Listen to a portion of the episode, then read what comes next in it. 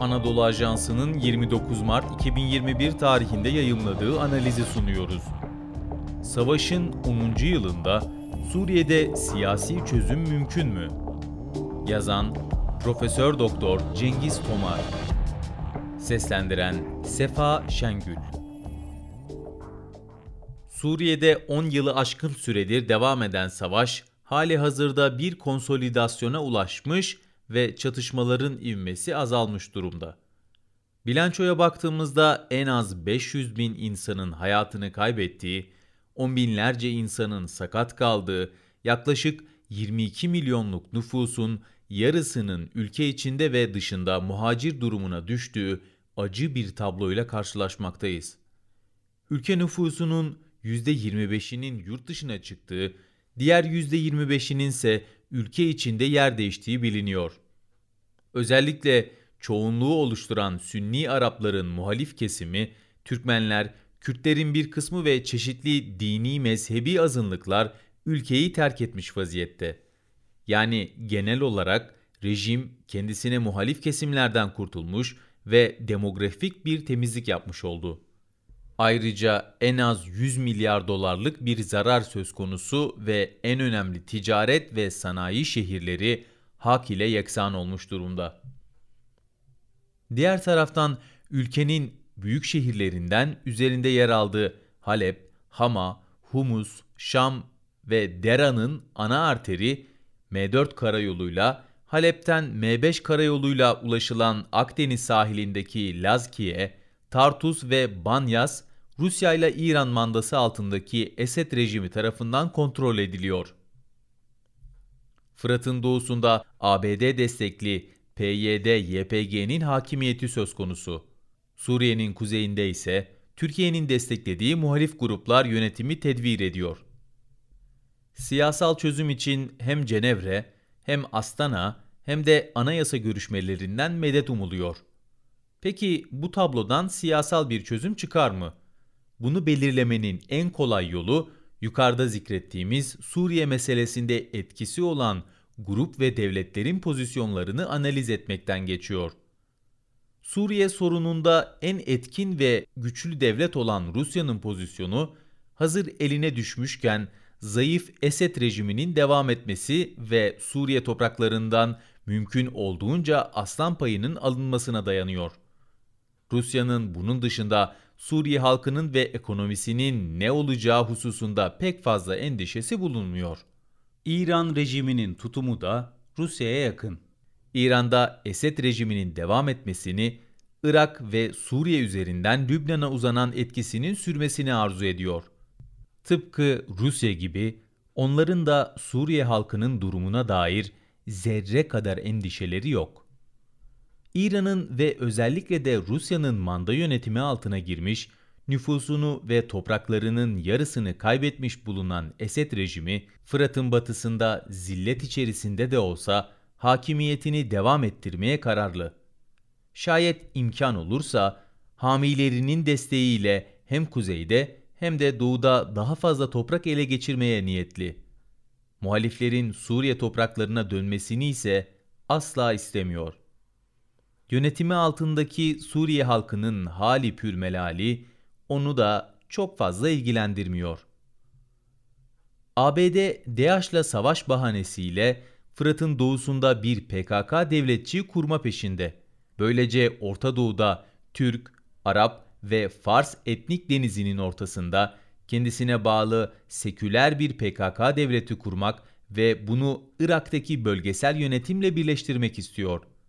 Planda kuzeyde kurulan sözde kantonlarla Akdeniz'e ulaşmak da vardı fakat Türkiye'nin sınır ötesi operasyonları bunu engelleyince destekledikleri PKK-PYD'yi daha güneye Sünni Arapların yaşadığı Rakka ve Deirizor'a kadar indirmek zorunda kaldılar. Savaştan önce Kürt nüfusu Suriye nüfusunun sadece %10'unu oluştururken Elan, ABD destekli PKK, Suriye topraklarının %30'unu ele geçirmiş durumda. ABD böylece hem İsrail'e müttefik olacak seküler bir yapı kurmayı planlıyor hem de gerektiğinde Türkiye, İran ve Arap devletlerini tedip etmeyi amaçlıyor. PKK-PYD ise ABD desteğiyle bölgede bir devlet kurmanın şayet bu mümkün değilse en azından özerk bir yapıya razı olmanın hesaplarını yapıyor. Suriye sorununda Rusya'dan sonra en önemli ülke konumunda olan Türkiye'nin pozisyonu en ideali. Ama aynı zamanda gerçekleştirilmesi en zor olanı. Türkiye, Esed ve ailesi rejiminin bitmesini ve muhacirlerin ülkesine dönerek yapılacak serbest seçimlerde kim kazanırsa yönetimi ele almasını ve üniter bir Suriye'yi arzulamakta. Muhaliflerin pozisyonu da Türkiye'ye çok yakın. Esed'in gitmesini, demokratik seçimlerin yapılmasını ve üniter bir devletin teşekkürünü istiyorlar. İsrail, zayıf Esed'in kalmasından ve Fırat'ın doğusunda bir Kürt devleti kurulması projesinden çok memnun. Tıpkı ABD gibi o da Türkiye, Arap ülkeleri ve İran'a karşı böyle bir yapıyı destekliyor. Ara ara milisler kendisi için tehdit oluşturduğunda Rusya'nın da göz yummasıyla İran hedeflerini bombalayarak berhava ediyor. Toparlarsak tıpkı Suriye'nin fiilen üçe bölünmüş olduğu gibi siyasal görüşmeler ve çözümün parçası veya paydaşı olan ülkeler de üç gruba bölünmüş durumda. Bir taraftan Esed rejimi, Rusya ve İran, diğer tarafta ABD, İsrail ile PKK-PYD, diğer tarafta ise Türkiye ve muhalifler var. Peki muhaliflerle Türkiye dışındaki grup ve devletlerin kabul edebileceği Esedli bir çözüm mümkün mü?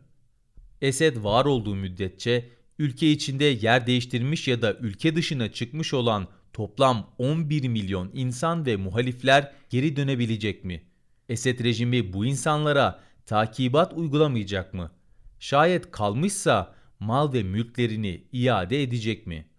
100 milyar dolarlık zararı telafi edip ülke ekonomisini ihya edebilecek mi? Rusya ve İran bu ekonomik zararları karşılayabilecek mi? İran ve Rusya Esed'in gitmesine müsaade edecek mi?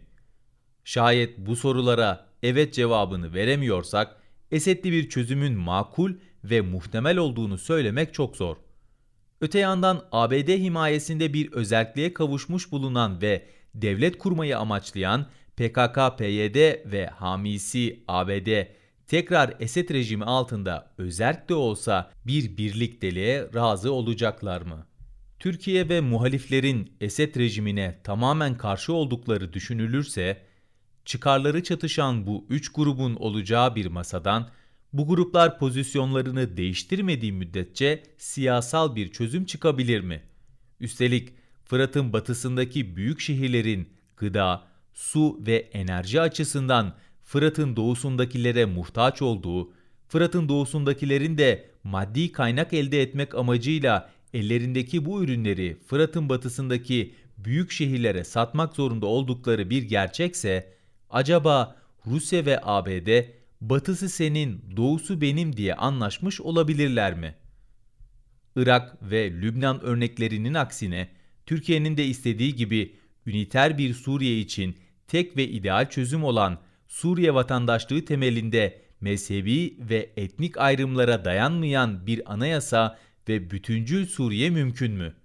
Şayet yukarıdaki sorulara evet cevabı veremiyorsak, taraflar pozisyonlarını değiştirmedikçe muhtemel en iyi senaryonun Irak tipi bir anayasa ve yönetim olduğu sonucu çıkar ki Irak'ın durumu da ortada.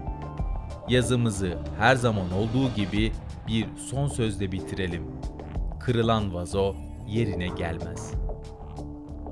Spotify, SoundCloud, Apple Podcast ve diğer uygulamalar. Bizi hangi mecradan dinliyorsanız lütfen abone olmayı unutmayın.